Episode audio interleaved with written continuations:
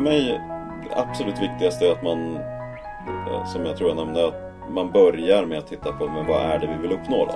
För att, att bli agil i sig är ju inget värde.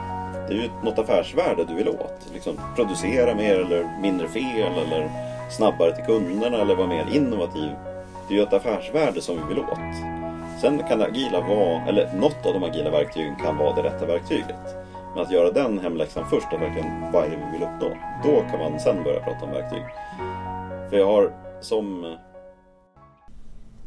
Hej! Välkommen till Sonderpodden. Sonders podcast om framtidens organisationer och ledarskap. Jag heter Love Lönnroth. Jag är konsult på Sonder. Och jag och mina kollegor jobbar med att utveckla framtidens organisationer och ledarskap. Idag så handlar podden om agila ramverk. Någonting som blir allt mer populärt särskilt i stora företag och organisationer som vill göra hela sin verksamhet agil och bli mer responsiv och snabbrörlig. Så att jag diskuterar idag eh, och intervjuar Mikael Boman som är expert på framförallt SAFE, Scaled Agile Framework som har blivit populärt i många stora verksamheter. Han har jobbat flera år inom GE Healthcare där han har varit en av de globala coacherna inom SAFE. Och han har också lång erfarenhet som konsult inom detta. Så att vi pratar om vad finns det för förutsättningar för att använda den här typen av ramverk som SAFE är. Hur kan man tänka inför att man ska införa ett sånt? Eller välja att inte införa ett sånt. Vad ger det för fördelar till organisationen och vad finns det för eventuella svagheter i de här ramverken? Så det pratar vi om. Eh, jag vill också passa på förstås att eh, dels nämna Sonders hemsida där det finns en hel del matnyttiga artiklar som anknyter till ämnet. Och också be om hjälp att gärna gå in och ge en recension och ratea podden eller skicka ett mail för all del till mig själv eh, på love.londrot.sonder.se eh, och berätta om vad tycker du är bra med podden? Vad tycker du är mindre bra? Vad skulle du vilja höra mer om? Finns det tips på personer att intervjua till exempel? Så gör det eller gå in på din podcastapp och ge en rating i den. Så, mycket nöje! Hej! Hej! Välkommen till Sonderpodden. Tack så mycket. Mikael Boman. Ja, Ja. Mikael Boman heter jag. Jobbar som Vice President of Product Development på ett företag som heter Dirac. Berätta lite om Dirac, för vi sitter i ett väldigt skumt rum, i alla Mm. fall med mina ögon sett. Dirac är ett eh, svenskt företag som jobbar med ljudförbättring i olika miljöer. Bland annat eh, det som vi sitter i nu då som är en, en testmiljö för hemmabio. Där vi, en av de världar som vi jobbar mot. Eh, så att vi förbättrar ljudet så att det låter så bra som möjligt i din hemmabiosoffa. Så nu hoppas vi att det är extra bra ljud här. i- Ja, Det passar, podden. det passar bra när vi spelar in en podd. Ja, verkligen. Hörru, men det är egentligen inte ljud som jag ville prata om, utan eh, mera om SAFE, Scaling Up Agile, eller Scale Up Agile, nu minns jag inte exakt. Scaled Agile Framework står det för faktiskt. Scaled Agile Framework, så är det. Så SAF och så ett litet E. Ja. Och det vill jag göra utifrån att jag själv eh, har märkt att rätt många stora företag nu som jag träffar, de befinner sig i en process att, att vad de säger implementera SAFE eller eh, fundera på det. Och eh, jag tycker att det är intressant att titta på vad det är för någonting och vad det är för frågor man kanske skulle ställa eh, inför det. Och du är en person som har jobbat mycket med det. Eh, både som konsult och sen eh, som anställd också. Så jag tänker att om du bara berättar lite kort din egen bakgrund och sen förklara lite grann vad SAFE är. Mm. Så min bakgrund är från, eh, jag började som programmerare en gång i tiden och kom sen ganska snart in på det agila spåret. Så Scrum och Kanban och de metoderna för att bedriva mjukvaruutveckling så effektivt som möjligt som blev populära i kring 2004-2005 började de komma fram lite grann. Eh, levde och jobbade väldigt mycket med det, med att hjälpa andra företag med att implementera agila arbetssätt. Och som en naturlig förlängning av det, när jag började jobba med lite större företag så när Safe kom fram kring 2010-2011 så blev det ett verktyg i verktygslådan som jag sen har jobbat ganska mycket med. Eh, och Safe är just en paketering av ett agila arbetssätt som är fokuserad på att stödja de riktigt stora företagen. Det är så de själva marknadsför sig. Och det är framtaget av en herre som heter Dean Leffingwell som har funnits länge i mjukvaruvärlden och processvärlden kring detta. Han jobbade mycket med RUP tidigare och eh, jag vet inte om alla vet vad RUP är. I, Rational Unified Process står väl det för. Jag har stött på det lite grann bara under min karriär i och med att jag har jag har stött på det i form av att folk vill gå vidare från det till ett mer agilt arbetssätt ska jag säga. Ja. Och det, RUP är en väldigt strukturerat arbetssätt med tydliga artefakter man ska använda för att eh, planera sina projekt på ett strukturerat sätt. Men som många upplevde som väldigt tungrot och det gav inte alltid den eh, effekt man ville ha. Nej. Men Safe då, eh, om vi ska kortfattat beskriva det är, så är det en, ett agilt ramverk som är just tänkt att beskriva inte då bara teamnivån som många av de andra agila arbetssätten fokuserar väldigt mycket på. Om man tittar på Scrum så är det väldigt mycket fokus på teamnivån bara. Men Safe lägger på en programnivå och en portföljnivå på detta. Och i de senare versionerna har man även lagt på en Enterprise-nivå kan man kalla det. Så att de, de just ser hur ska man få ihop när man har en stor organisation med hundratals människor, många team som faktiskt ska leverera någonting tillsammans. Mm. Så har de lagt till verktyg för att stödja det. Mm. Och du har ju jobbat eh, dels inom ett, ett, eh, riktigt stort amerikanskt företag, eller hur? Ja, precis. I flera år. Jag jobbade under ungefär tre år på GE Healthcare som eh, just ansvarig för att hjälpa till att rulla ut eh, SAFE som arbetsmetod inom ingenjörsdelen av GE Healthcare. Fokus på mjukvarudelen men det spred sig även sen till hårdvarudelar, kemi och eh, även vidare faktiskt utanför GE Healthcare till det till det bredare GE. Så att jag har pratat med folk som bygger vindkraftverk och eh, lokmotorer till stora diesellok och så vidare om det här arbetssättet. Och hur stor är, är organisation pratar vi om här? GE Healthcare? GE Healthcare var väl då, det är en sån organisation som växlar ganska snabbt beroende på vilka de köper och säljer. Men de var väl ungefär 85 000 då. Och vi var ett tiotal coacher världen runt som hjälpte till. Så det är ganska stort? Det var väldigt mycket väldigt mycket Just för att GE är uppbyggt av, genom uppköp så är det väldigt många olika organisationer inom en och samma organisation. Så det är en väldigt intressant upplevelse att inom ett, inom ett stort företags ramverk så att säga ändå stöta på så olika delar som skulle försöka arbeta på någorlunda samma sätt. Mm.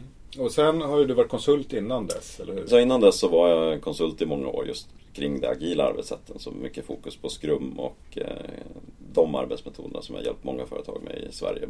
Som coach, interimchef eller utbildare. Mm. Så det är det som jag jobbat med i många år. Och hur kommer det sig att du halkade in på det här med att jobba just med de här agila ramverken? Med, med ja, det, Safe? det var som så mycket annat här en lycklig slump kan man säga. Så att mitt eh, företag som jag var med och startade som heter Citerus, vi var ett gäng programmerare som började programmera.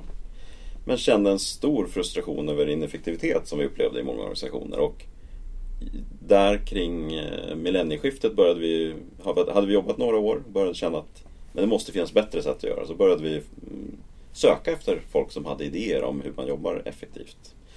Och lyckades 2003 få Ken Schwaber, en av de som har hittat på skrumramverket, som har blivit ett av de mest populära, eh, till Uppsala för att hålla en kurs. Eh, och då 2003 så lyckades vi få 8-9 deltagare varav 6 från Citerus. Så det var inte så stort intresse då. Okay. Men bara några år senare så blev det här en riktig boom. Så att vi, vi jobbade under många år med att utbilda tusentals människor i svenska mjukvaruindustrin i de här agila arbetssätten. Vilket fortfarande pågår. Citerus lever kvar men jag är inte längre inblandad i Citerus just. Mm. Men på den resan var det så att jag från att ha varit programmerare kände jag att jag kan bidra ännu bättre nu med att hjälpa till att få teamen effektivare och få en roligare arbetsmiljö för de här stackars mjukvaruingenjörerna som får kämpa i motvind många gånger. Men det, med det här arbetssättet så blev det ofta mycket roligare att vara del av ett effektivt och sammansvetsat team som är väldigt mycket fokus. Då. Det agila arbetssättet överhuvudtaget? Ja, det kan ja, man säga. Ja. Och jag tänker lite grann att um, det här känns ju lite grann som det löpande bandet för uh, vad säger, man brukar prata om industrin 4.0 tror jag numera. Eh, industriella revolutionen 4.0. Ehm, att det är ju det man på något sätt bygger upp. En, en produktionsapparat för en väldigt digitaliserad typ av produktion som vi har. Och, och jag kan ju förstå de här problemen man står inför om man har team som jobbar agilt.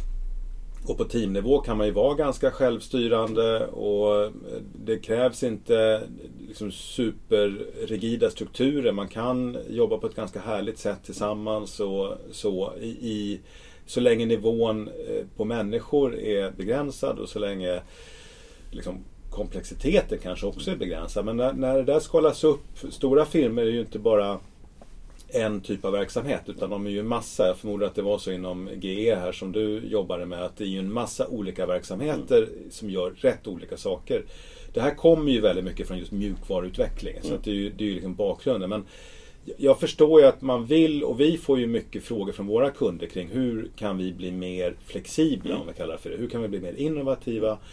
Hur kan vi jobba på ett sätt som innebär att vi inte gör de här jättelånga planerna där vi detaljbestämmer hur allting ska göras på flera mm. års sikt.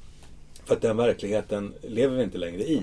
Utan vi måste vara responsiva, snabba, agila. Ja, mm. då, då, och då söker man ju någonting som hjälper en med det. Mm. Men jag tänker du som har jobbat länge med det här. Eh, jag får ju lite vibbar tillbaka till eh, när jag en gång i tiden eh, var ganska ny som konsult så var det väldigt stort det här med business process reengineering. Som alla skulle processorienteras. Mm. Och också SAP som var det här stora systemet för att, att införa ekonomistyrning kan man säga då, ja. i stor skala och nästan verksamhetsstyrning. Mm. Som ju var lite också ett sätt att bygga upp mycket digital förmåga i organisationer. Det, det känns ju för mig mycket vibbar därifrån när jag bara tittar på, på Safe och så. Men utifrån ditt perspektiv vad skulle du säga är de stora vinsterna som du ser med, med att införa ett sånt här ramverk?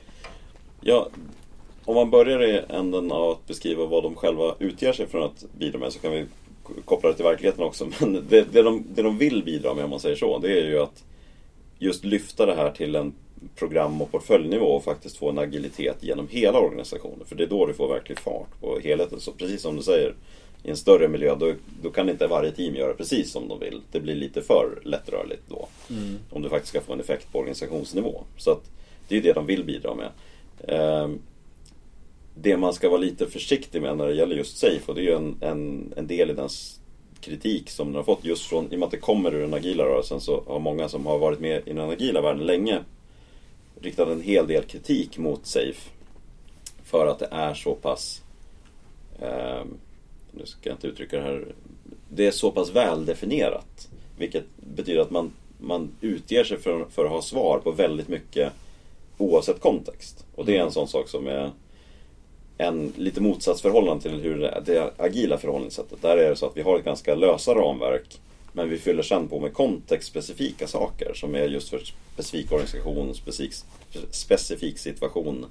Som gör att man har inte ett ramverk som har alla svar. Safe utger sig lite mer för att ha väldigt många svar där. Så det är en utmaning i hur man implementerar Safe. Mm. Att bara ta Safe från boken och säga att här har vi hela svaret. Ja, då är risken att man går lite för långt i att pressa in sin verklighet i en mall som kanske inte passar. Mm. Så det är väl utmaningen som jag ser väldigt mycket. Eh, som jag ser många organisationer som börjar med det här utan att ha den erfarenheten med sig så är det en utmaning att lyckas. Men om man tar J här och dina mm. erfarenheter från ett antal år där och jobba internationellt också med detta. Vad, vad skulle du säga är det som man påtagligt har uppnått när man har eh, infört Safe? Mm. Den, den stora stora lyftet och den stora styrkan med Safe eh, det de verkligen bidrar mest med tyckte jag, det är ju den nivån ovanför teamen just som, som Safe kallar för programnivån. När vi har ett större antal team som ska jobba tillsammans.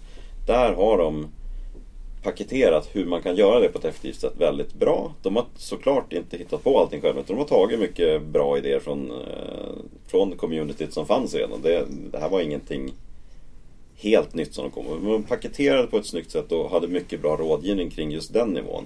Sen är Safe än så länge, även om det har blivit bättre för varje version, men det är än så länge svagare när det kommer högre upp till portfölj och Enterprise-nivåerna.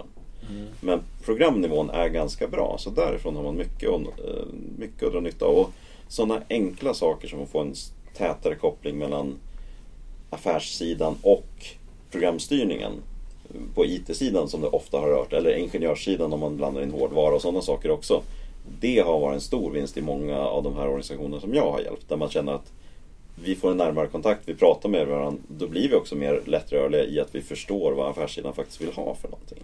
Okay. Istället för att någon ska skriva en specifikation som sen vi ska försöka följa och sen leverera något ett år senare.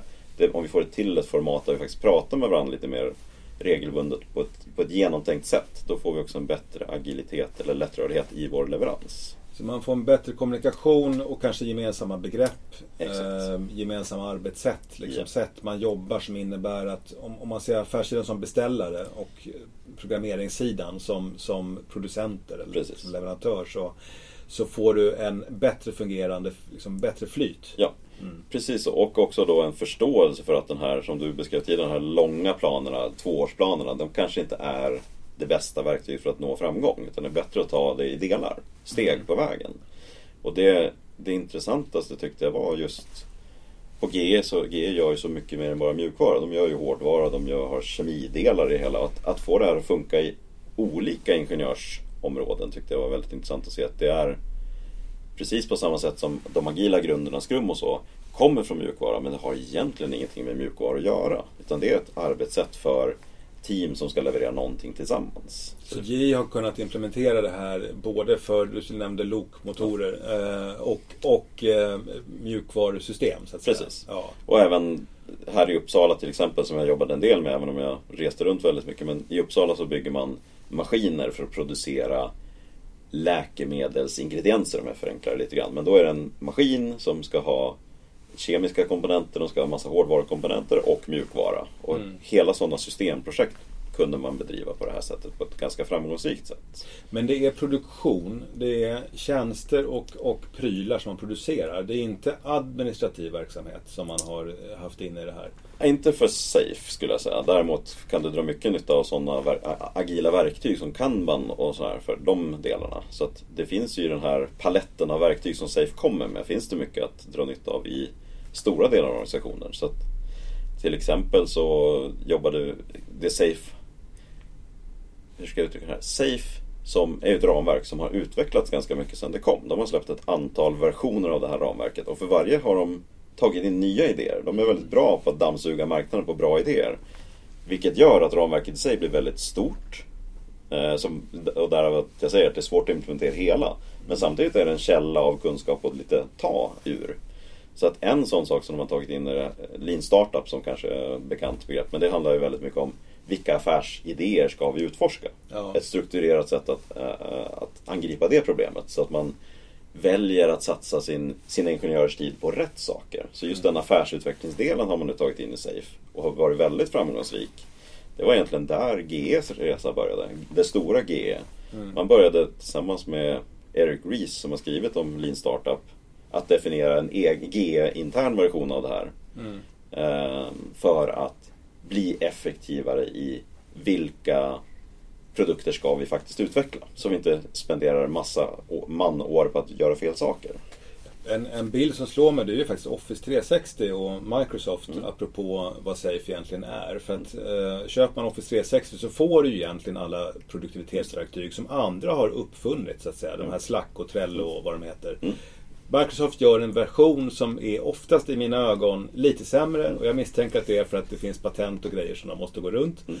Men du får liksom hela paketet. Mm. Det är ju tjusningen. Du betalar en mm. avgift, du har så att säga en, en support eh, mm. och så vidare. Så det är väl lite liksom Office 360 fastän i, i organisationsutvecklingsvärlden. Det är en rätt fin liknelse måste jag säga. För att det är precis så. Och även med den delen som du säger att i Safe är det lite sämre ibland. För att det var en sån kritik som jag och många med mig hade när det här var nytt. Att det Mycket av det som de har tagit in De hade också tagit in en del vanliga missförstånd hur man skulle använda de här verktygen.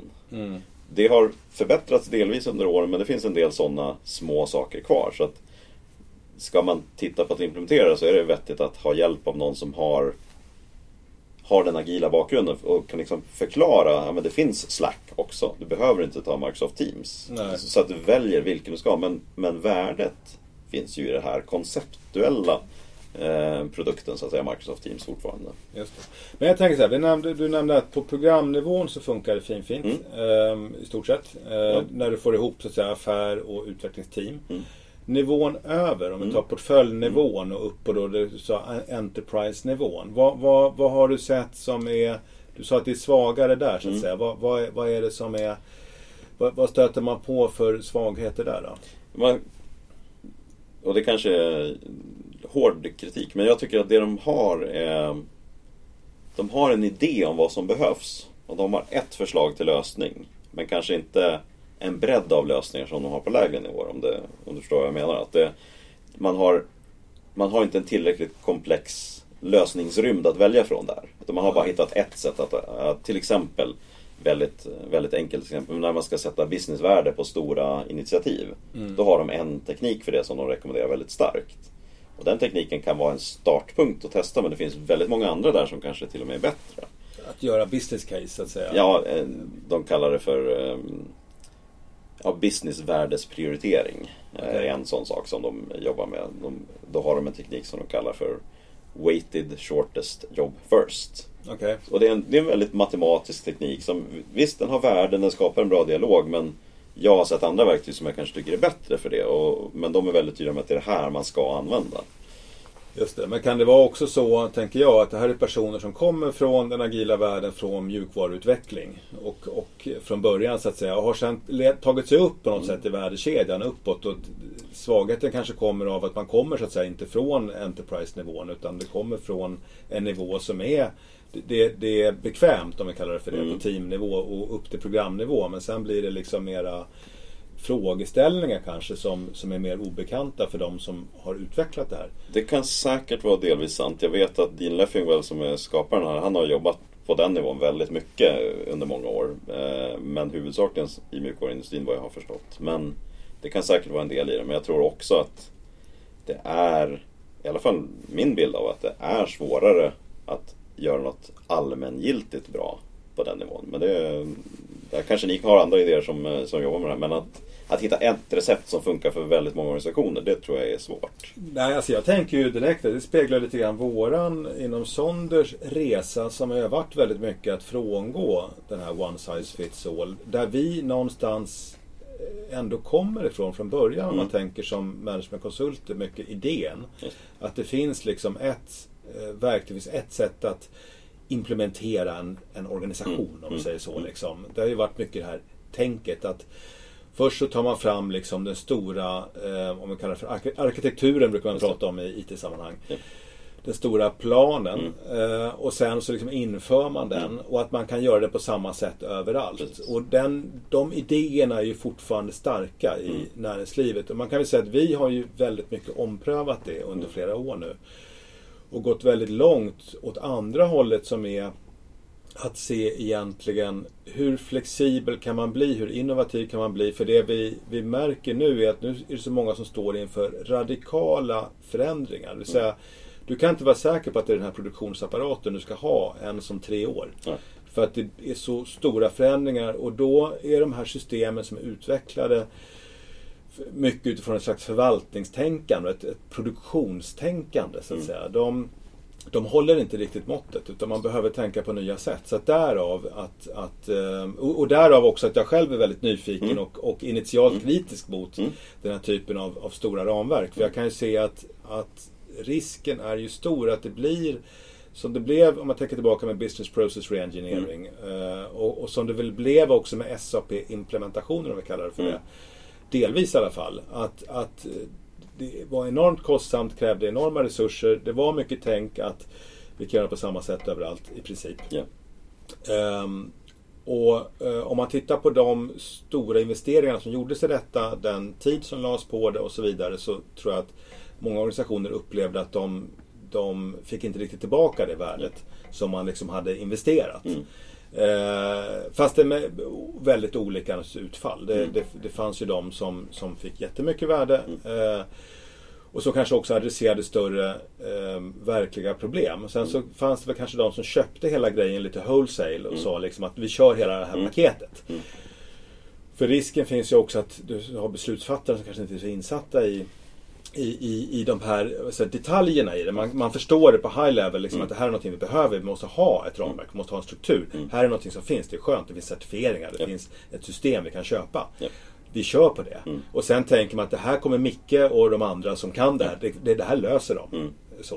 Ehm, Men jag tror att det är precis så jag känner inför Safe också. Att det, det är lite för mycket att det är färdigpaket. Köp bara det här så löser det sig. Och det är min erfarenhet att så är det inte. Utan, och framförallt inte ju högre upp man kommer. Det blir svårare och mer komplext. Så du måste vara just eh, sam, eh, kontextspecifik om man säger så. Då. Att det blir som förändringsledare i de situationerna så måste du ha med dig olika verktyg och testa vad är det som passar här och utforska just vad är det som passar den här organisationen, den här situationen. Ehm, och där, där skildes väl lite grann Safes och mina, min syn på det här. Då.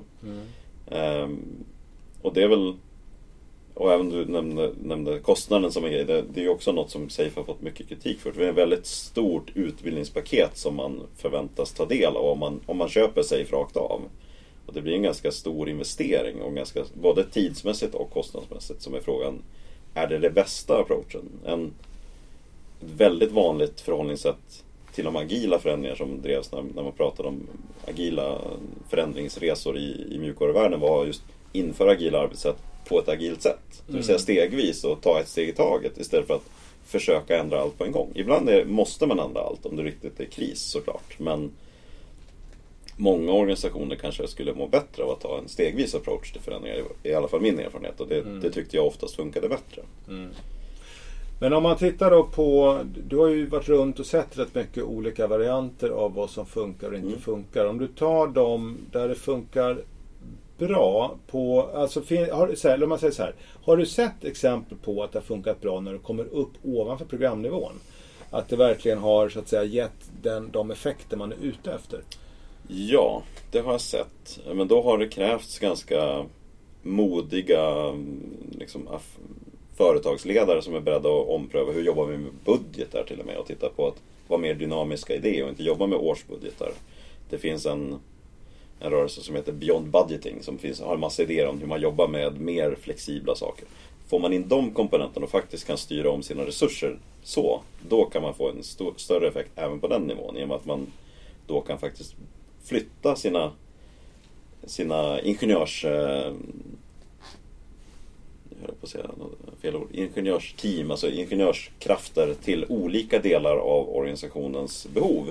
Beroende på vilka behov man nu ser som då blir lite mer lättrörligt än att ja, men nu har vi satt budgeten för hela året, då är det det vi har att förhålla oss till. Eller vi har satt projektplanen för två år, då är det den vi har att förhålla oss till. Kommer man ifrån det även på högsta affärsnivån och faktiskt blir mer flexibel, då, då händer grejer som är intressanta. Det vill säga att styrningen måste hänga med. Styrningen Ja. måste också vara flexibel. Verkligen så. Eh, Och för- även till pengarna. Jag tycker den, är, den var ofta den som vi föll på. att ja, Vi skulle jättegärna göra det här men vi har ju en projektbudget och vi, att ändra den, den resan orkar vi inte ge oss in på.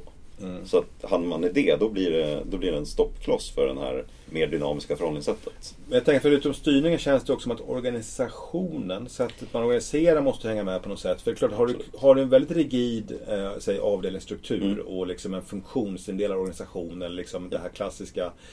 Eh, så ser jag bara framför mig att det måste uppstå en jättekrock Mm. mot att jobba eh, agilt och tvärfunktionellt. Verkligen. Eh, Och det är ju också något som Safe har lyft in för de har också förstått att det här är en central del och det finns många delar i ett agilare förhållningssätt till eh, ledning som, som är nödvändiga om du ska få den riktiga effekten. Precis som du säger, att man kanske tittar mer på att på ledningsnivå, men fokus ska vara att bygga effektiva team snarare än att hålla på att låna ut team till olika projekt från en mer funktionell organisation. Utan istället bygger vi funktionella team som kan, eller inte funktionella men välfungerande sammansvetsande team som faktiskt kan leverera värde i den kontext vi nu är. Om det nu är mjukvara eller om det är hårdvara plus mjukvara eller om det är någonting helt annat. För att man jobbar mer just tvärfunktionellt och fokuserar på att bygga effektiviteten på, den, på det sättet. Just det, för då slipper det här med att det sitter motvilliga avdelningschefer som ska låna ut resurser till projekt. Till projekt, precis. Ja, För projekt i sin natur är ju oftast, ja men då ska man ha en projektgrupp som jobbar under en väldefinierad period med en väldefinierad plan och ska leverera någonting. Och sen ska de splittras och gå ut till andra projekt. Mm. Medan fokus väldigt mycket i den andra approachen är att bygga välfungerande team som blir sammansvetsade och kan jobba ihop över längre tid och få olika arbetsuppgifter. Ja, men det har jag förstått att eh, det finns ju en slags eh, stark motsättning mellan projekttänket, projektifieringen, eh, projektorganisationer och eh, den agila organisationen. För den i sig, för att båda är ju sätt egentligen att få en flexibilitet och ett sätt att kraftsamla kring en utveckling. Eh, men det är väldigt svårt att kombinera de där två mm. i samma och ändå görs det i väldigt hög grad. Det görs i väldigt hög grad och det, därför har det ju uppfunnits sätt att göra det okej. Okay. Men det är ju fortfarande ett det är ett val att inte det, jag brukar uttrycka som det är ett val att inte försöka bli så effektiv som man skulle kunna bli. Mm. Man väljer att behålla en struktur för att man tror att man har en kontroll ofta handlar det om. Att man har kontroll på budgeten, kontroll på liksom planen. Och inte släppa det som man kan uppleva helt fritt till det här agila lite otydligare. Mm. Även om vi som jobbar med agilt tycker att det vi gör i agila världen, det handlar ju om att planera mer. Utan, för vi planerar ju hela tiden. Vi gör inte bara en plan i början och sen ska den bara exekveras. Du nämnde produktionsband tidigare. Det är, för mig är det en vanlig missuppfattning när vi pratar IT.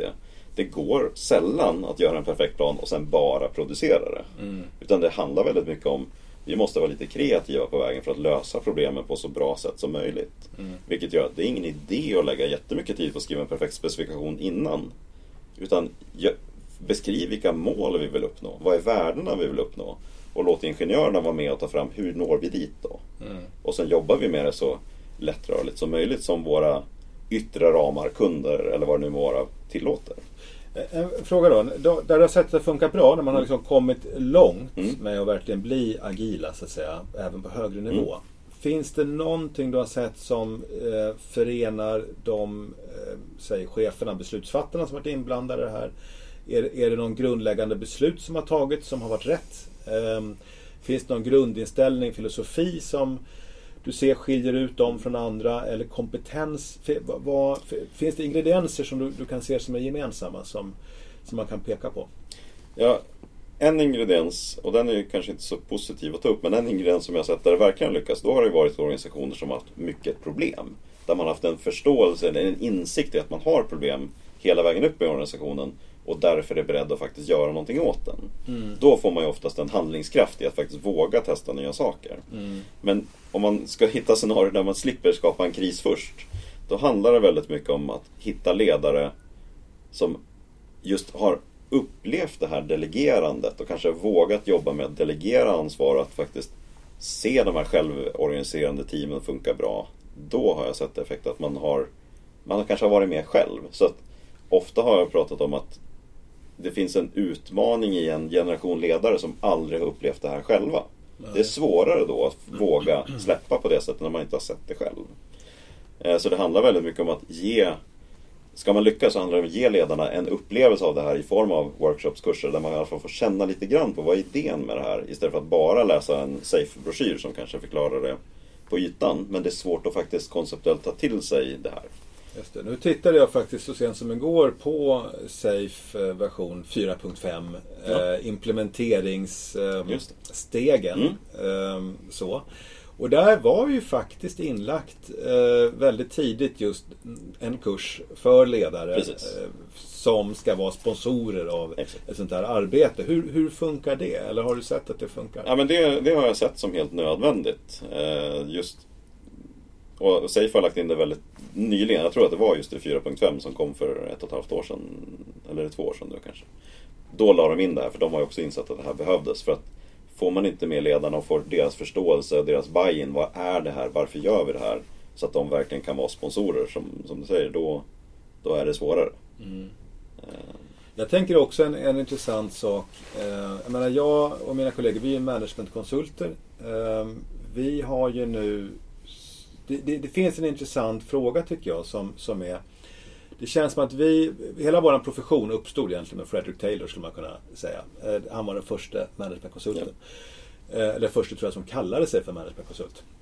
Eh, som McKinsey och så liksom uppstod som direkta mm. arvtagare till, till Taylor. Det var liksom, det, det är upphovet av hela branschen. Um, så att, och han var ju ingenjör. Um, och, och hela um, det här sättet att lösa uh, frågor som vi har jobbat med länge, tänket, är ju att du tar fram en perfekt instruktion. Du tar hjälp av människor som är väldigt, väldigt kunniga och välutbildade. Och har gått liksom i samma eh, då, ingenjörsutbildningar eller, eller business schools då. Mm. Som de som sitter som chefer. Och sen så, eh, så, så du tar in experter som liksom ser till att ta fram de här planerna och implementerar. Mm. Så att det blir rätt. Eh, för man får ju, det, det, det är liksom i, i, liksom i nötskal själva idén. Ja. Ehm, och det, det som händer just nu det är ju att du själv har en bakgrund med IT ehm, och liksom agil utveckling. Och jag ser också många andra som kommer upp som har den bakgrunden som kommer liksom mera från, precis som Taylor själv gjorde, Mm. från, från golvet. Mm. Från att ha jobbat i produktion, identifierat problem med hur man jobbar idag och liksom hittat lösningar på det så att säga. Och, och, för jag tänker att det är ju dels en fråga om generation av chefer. Mm. Men det är ju också en fråga om sådana som mig själv som sitter som traditionella managementkonsulter. Mm. Som möter det här och som kommer in och varav nu många jobbar med sådana här system och ramverk. Mm. Ehm, vad skulle du säga eh, krävs för att, för att man ska kunna jobba ihop och förstå varandra? När det kommer till, för jag kan se ett, ett, en stor kommunikationsutmaning och kanske liksom om man kommer från olika bakgrund, ol- olika ideologier, olika sätt att tänka. Vad, vad krävs för att man framgångsrikt ska mötas? Från de här olika världarna. Det är en väldigt svår fråga tycker jag. Jag har sett många utmaningar kring det där. Jag, min upplevelse jag kommer väl tillbaks till det, att där har funkat riktigt bra. Det är när man haft en gemensam bild att vi måste göra någonting och en öppenhet för att testa olika saker. Och då, då har min upplevelse av många av de här agila koncepten är att de är väldigt svåra att bara köpa teoretiskt. Faktiskt. Utan man måste få vara med och göra det för att verkligen tycka att ja, men det här gav någonting. Det kan låta bra på papper men sen att faktiskt våga släppa kontrollen till exempel som man upplever att man gör. Det kan vara väldigt svårt att göra om man inte har varit med och testat det någonstans. Så att just att istället för att göra den stora Big Bang-förändringen som, som jag tycker är svår att lyckas med väldigt ofta så handlar det ofta om att ja, men vi börjar här, vi gör ett experiment här. Utvärdera det väldigt noga och se vad gav det för effekter. Och sen kan vi börja rulla ut det till en större del av organisationen. För det kan man ofta få gehör för. Om man ser att ja, men det här teamet eller det här programmet, det funkar inte något bra. Kan vi testa att göra något annat där under ett halvår? Och så ser vi vad det ger för effekter. Ja, men då kan man få gehör för att om man faktiskt ser effekter, vilket man förhoppningsvis får göra då. Då kan man rulla ut. Så jag, jag, efter, och, efter min tid på GE så har jag pratat med många stora företag i Sverige som som kortare liksom workshops och se folk som har just som du beskrev börjat sin safe-resa eller vi ska implementera safe. Eh, och då handlar det ofta om att ja, men vi hittar en del av organisationen där vi, vi har det här som vår första experimentlåda. Vi har pratat med banker, försäkringsbolag, större industriella företag. Vi testar någonstans och ser. Och sen får man ett ja eller nej på att gå vidare så att säga. Ja. För det är svårt att ta beslutet att ändra både organisationer och arbetssätt som, eftersom de hänger ihop. Att ändra allt det överallt på en gång. Det är ett väldigt stort beslut som få är beredda att ta. Och jag tycker nog att det är rätt att inte göra det så brett. Nej, Jag tänker också att vad jag själv har sett att titta på organisationer som har genomgått en radikalt, riktigt stor förändring. Mm. Så skulle jag nog säga, eller, eller säga att man har blivit eh, uppköpta. Mm. och liksom ska stoppas in i någonting helt annat. Eller eh, delvis nedlagda eller hur det nu är. Men Mm. när det är riktigt stora förändringar. Jag skulle säga att det tar nog en minimum 7-8 år innan man har liksom kommit tillbaka till en riktigt fungerande verksamhet igen. Och, och jag, jag tror ofta man underskattar lite vilken tid det tar att få människor att ta till sig förändringar. Man, man ser det för mycket som att ändra på dokument och system Mm. och så vidare och tänka att det här med, med en utbildning så löser vi det. Mm. Eh, och och det, är för, det är ju inte så enkelt. Nej. Riktigt. Nej, det handlar ju i min erfarenhet väldigt mycket om att skapa en gemensam bild av vad är det vi vill till. Alltså få med sig människor i, i olika typer av ja, men framtidsvisioner. Vad, vad har vi nu och vad skulle vi vilja vara som organisation eller som produktionsteam eller vad det nu är för någonting. För att få en gemensam känsla av att jaha, vi kanske faktiskt vill ändra någonting. Kan man komma dit, ja, då har man en chans att sen börja faktiskt den förändringsresan. Då. Mm. Så det har varit väldigt Det tycker jag är väldigt viktigt att få med den aspekten att faktiskt ha lite sådana diskussioner så att det inte bara är en chef som har läst i senaste branschtidningen att det här med safe ser bra ut, nu kör vi. Mm. Utan titta på en, det kan absolut vara en lösning men låt oss titta på vad har du för situation först. Vad är det, vad är det problemen du vill lösa? Är det här rätt medel för det? Ha den diskussionen innan man faktiskt applicerar lösningen. Finns, finns det någon särskild kulturell kontext som du ser är, är viktig eller som, som, som hjälper eller som hindrar att, att man inför eh, agila arbetssätt överhuvudtaget? Jag som har jobbat ganska globalt har ju sett en ganska stor skillnad på vilken liksom, företagskultur man har i olika delar av världen. Så att, och typiskt så är det väl så att här i Skandinavien har vi en ganska stor fördel av att vi är vana att jobba i grupparbeten i skolan. och Så vi har en idé om att det här med team är ganska bra. Medan man i andra kulturer som är mer... Där det handlar väldigt mycket om eh, individuella insatser så kan det vara svårare att få just den här teamdelen av det funkar riktigt bra. Att man faktiskt jobbar tillsammans, att det är teamet som belönas. Det är inte en, en hjälte som ska få en bonus. För då är det svårare att bygga teamkänsla utifrån det och så vidare. Ja. Så det handlar väldigt mycket om att hur ser den allmänna företagskulturen ut? Är det, jag jobbade ett tag, såklart inte alla företag i Tyskland, men jag jobbade ett tag i Tyskland och där finns det hos vissa företag en kultur av att det är chefen som vet bäst. Mm. Och då kan det vara svårt att Dels att som chef förväntas man hela tiden ha svaret på allt men också som team förväntas man inte sätta sig upp mot chefen eller inte ens liksom diskutera egentligen ibland i vissa företag. Mm. Så att, då blir det såklart svårare att få det här teamen som tar lite mer ansvar själva, som hittar på saker själva och är, blir motiverade och engagerade i att de får vara kreativa. Det är svårare i en sån miljö. Så att det handlar om att ha en... Det funkar väldigt bra i en svensk miljö ofta. Där vi har starka medarbetare. Just det, men det kanske är någonting att fundera över för svenska koncerner som är verksamma internationellt. Att, att det kanske funkar bra här så att säga och det har varit hyfsat mm. lätt om man säger så. Mm. Men att inte underskatta skillnaderna när man kommer ut i, i andra kulturella kontexter. Absolut. Uh, och kanske även det, det, som jag har sett som en faktiskt framgångsrecept när det gäller det. Inte GE men andra företag med mindre kontor utomlands. Att faktiskt ta sig tiden och pengarna att någon från huvudkontoret som då är i Sverige åker till det andra landet och är där ett tag och faktiskt visar på riktigt att vi menar att ni ska berätta när det går dåligt. Mm. Ni ska inte bara säga att allt är bra tills deadline. Utan berätta när någonting är problematiskt direkt. Ni kommer inte att bli bestraffade, tvärtom. Det är jättebra om vi har den transparensen för då kan vi göra något åt det. Mm. Men att då ha någon från huvudkontoret som är utplacerad halvår, år, liksom för att faktiskt på plats visa med beteende att det här är något vi faktiskt vill ha. Det gjorde skillnad. Men innan dess var det svårt. Finns det någon, jag tänker det finns ju olika stödresurser. Det finns sådana som, som eh, managementkonsulter. Mm. Eh, det finns eh, de som har en bakgrund som agilutvecklare mm. och agila coacher mm. och så vidare. HR. Mm. Ehm, eh, andra specialister på verksamhetsutveckling och organisationsutveckling. Finns det någon mix av sådana kompetenser som du ser är värdefull eller särskilt värdefull som du har sett har, har varit bra att, att ha? Det var en bra fråga. Ja, det första svaret som kommer upp är ju lite kanske lite klassiskt men det, det är ju en fördel såklart att ha med sig någon som har gjort det förut. Och det behöver inte vara någon som är med och gör hela förändringen men som kan vara med och stötta interna förändringsledare.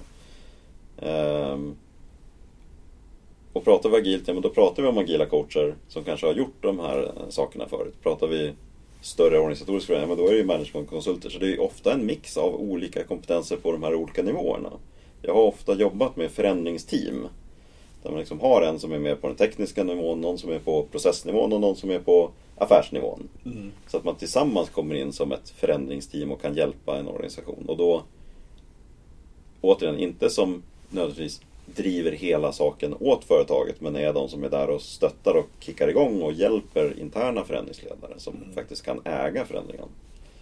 Har, har, du själv jobbat ihop med till exempel managementkonsulter? Ja, det har hänt. Och hur, hur, eh, hur har det funkat då? Och vad är det som inte funkar? Ja, men det beror ju på hur färdig receptbok managementkonsulten kommer med. Om de har sin färdiga mall, lite som du beskrev tidigare, att det är så här vi gör i alla företag. Då är det ju svårare tycker jag. Men har man en dialog kring eh, ja, men en erfarenhet från flera olika företag, folk som är öppna för olika metoder och olika verktyg. Då brukar det funka jättebra just för att man har lite olika ingångsvärden kanske från om man som agil coach kanske kommer mer från ingenjörssidan och managementkonsulter mer från organisationsledning, affärssida. Båda de sidorna är väldigt viktiga. Och det gäller att hjälpa organisationen att förstå hur det ska gå i takt, gå ja. ihop. Att då ha två, två konsulter som kan hjälpa till från olika perspektiv men de jobbar väldigt tätt ihop. Det är väldigt framgångsrikt skulle jag säga. Mm. Jag tänker nu, det finns ju de här ute som uh, lyssnar på det här som står i begrepp att införa just uh, Safe. Eller nu ska jag säga förstås att det finns ju också andra ramverk. det finns ju det som heter, jag tror Large Scale Scrum. och det finns något som heter DAD om jag inte minns fel. Ja. Um, det, finns ett, det finns ett antal. Det finns även, många pratar om Spotify-modellen eftersom Spotify är en stor framgångsstjärna som många vill titta på. De har ju varit väldigt agila ända sedan starten. Så de har ju utvecklat lite grann sin mm. egen metod. Men de är, det, det jag skulle säga som, som egentligen, jag har jobbat mest med Safe men egentligen har jag ingen större bindning till någon av de här specifika. Det är ju stora likheter i dem skulle jag säga. Sen mm. approachen är lite olika och Safe är den kanske mest definierade approachen. Alltså de har en väldigt, det är väldigt mycket dokumenterat och väldigt mycket mallar och sånt klart. Med för och nackdelar. Men eh, principerna är väldigt lika. Men eh, den som då står inför, inför det här beslutet eller mm. tanken att ja, men vi, vi behöver göra någonting, vi behöver bli agila. Mm. Ehm, och, och fundera på att införa ett sånt här ramverk. Vad skulle du ge för råd till den personen? Ja, för mig, det absolut viktigaste är att man Eh, som jag tror jag nämnde, att man börjar med att titta på men vad är det vi vill uppnå då? För att, att bli agil i sig är ju inget värde. Det är ju något affärsvärde du vill åt. Liksom producera mer eller mindre fel eller snabbare till kunderna eller vara mer innovativ. Det är ju ett affärsvärde som vi vill åt. Sen kan det agila vara, eller något av de agila verktygen kan vara det rätta verktyget. Men att göra den hemläxan först, att verkligen vad är det vi vill uppnå? Då kan man sen börja prata om verktyg. För jag har som när jag jobbade som mest, när Skrum var som hetast för några år sedan. Nu, nu är Skrum så, allmän, så mycket allmängods i mjukvaruvärlden att det börjar få lite backlash. Att mm. Det här med Skrum funkade ändå inte. Eh, men när det var som hetast så var det många som just sa så. Ja, men kom och implementera Skrum. Men varför det? Vad är det ni vill uppnå? var ofta motfrågan från mig och mina kollegor på Citeros då när vi jobbade med det. För att det finns, vi ska inte ändra saker för att ändra saker. Utan vi vill ju uppnå någonting. Så den, den tycker jag är jätteviktig. Och sen Kommer du så långt, ja, men då kan vi börja, okej, okay, ta då hjälp av någon som har en har verktygslåd, erfarenhet av hela verktygslådan och titta på vad är det som är lämpligast då för just den här situationen. Så man har en sån diskussion, dialog innan man drar igång. Mm. Och kanske just det här, plocka bitar, så att säga, plocka ihop sin, sitt koncept. Om vi Absolut. Det. Ja, det är ju många av de här stora företagen som jag har pratat med på sistone, banker och försäkringsbolag som ja, men vi ska göra våran way of working, alltså vårat arbetssätt. Och in, vi ska absolut inspireras. Många väljer ju Safe som inspirationskälla. Men vi ska ändå dokumentera det internt som vårat arbetssätt. Mm. Det var väl lite så vi började landa även på G Healthcare. Att vi, vi började prata om det som the G Healthcare way of working. Alltså det var vårat arbetssätt. Väldigt inspirerat av Safe just det fallet. Men vi började ändå skruva lite på det där vi såg att det här måste vi ha som är specifikt för oss. Mm. Vad bra, men du tack så mycket för, för den här podden. Tack så jättemycket.